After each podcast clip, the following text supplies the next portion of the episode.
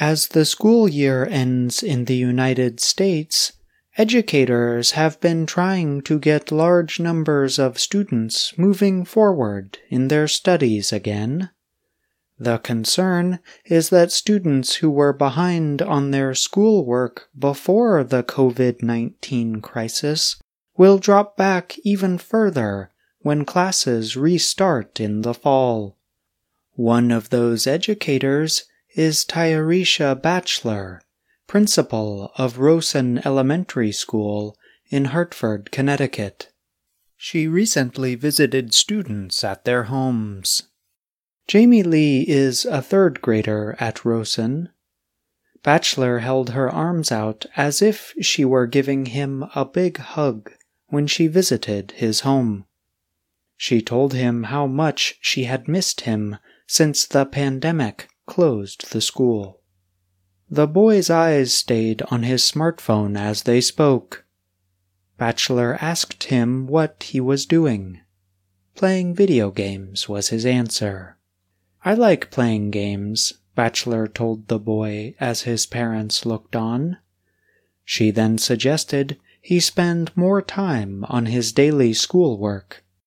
I want to make sure you are still learning, she said.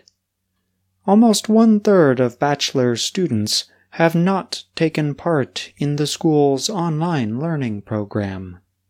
Batchelor said she discovered many reasons for that as she visited homes. Internet connections failed, parents were unable to supervise their children's studying, Students did not know how to use technology, and more.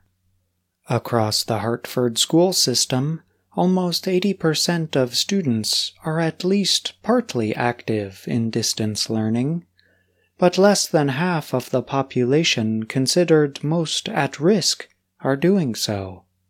The at risk group includes students with poor attendance records, behavior problems, low marks, or a mix of such issues. School systems across the United States have similar concerns. Some report that they have students who have not been heard from at all since the start of school closures in March. Bret Apthorp leads Jamestown Public Schools in New York State. He said about 75% of the system's students took part in distance learning every day, and most of the rest took part some of the time.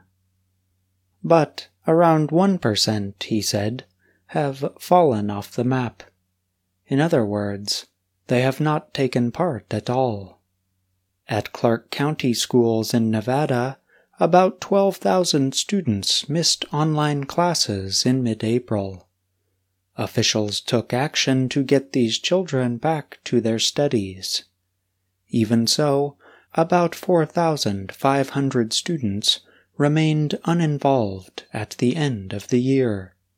The head of the Clark County school system, Jesus Jara, said some students did not have computers, and others had gotten jobs.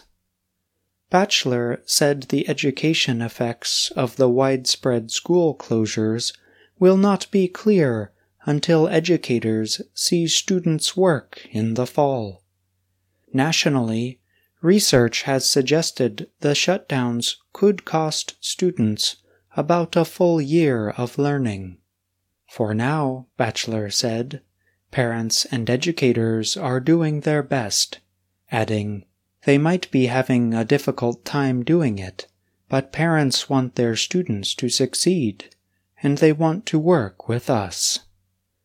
I'm John Russell.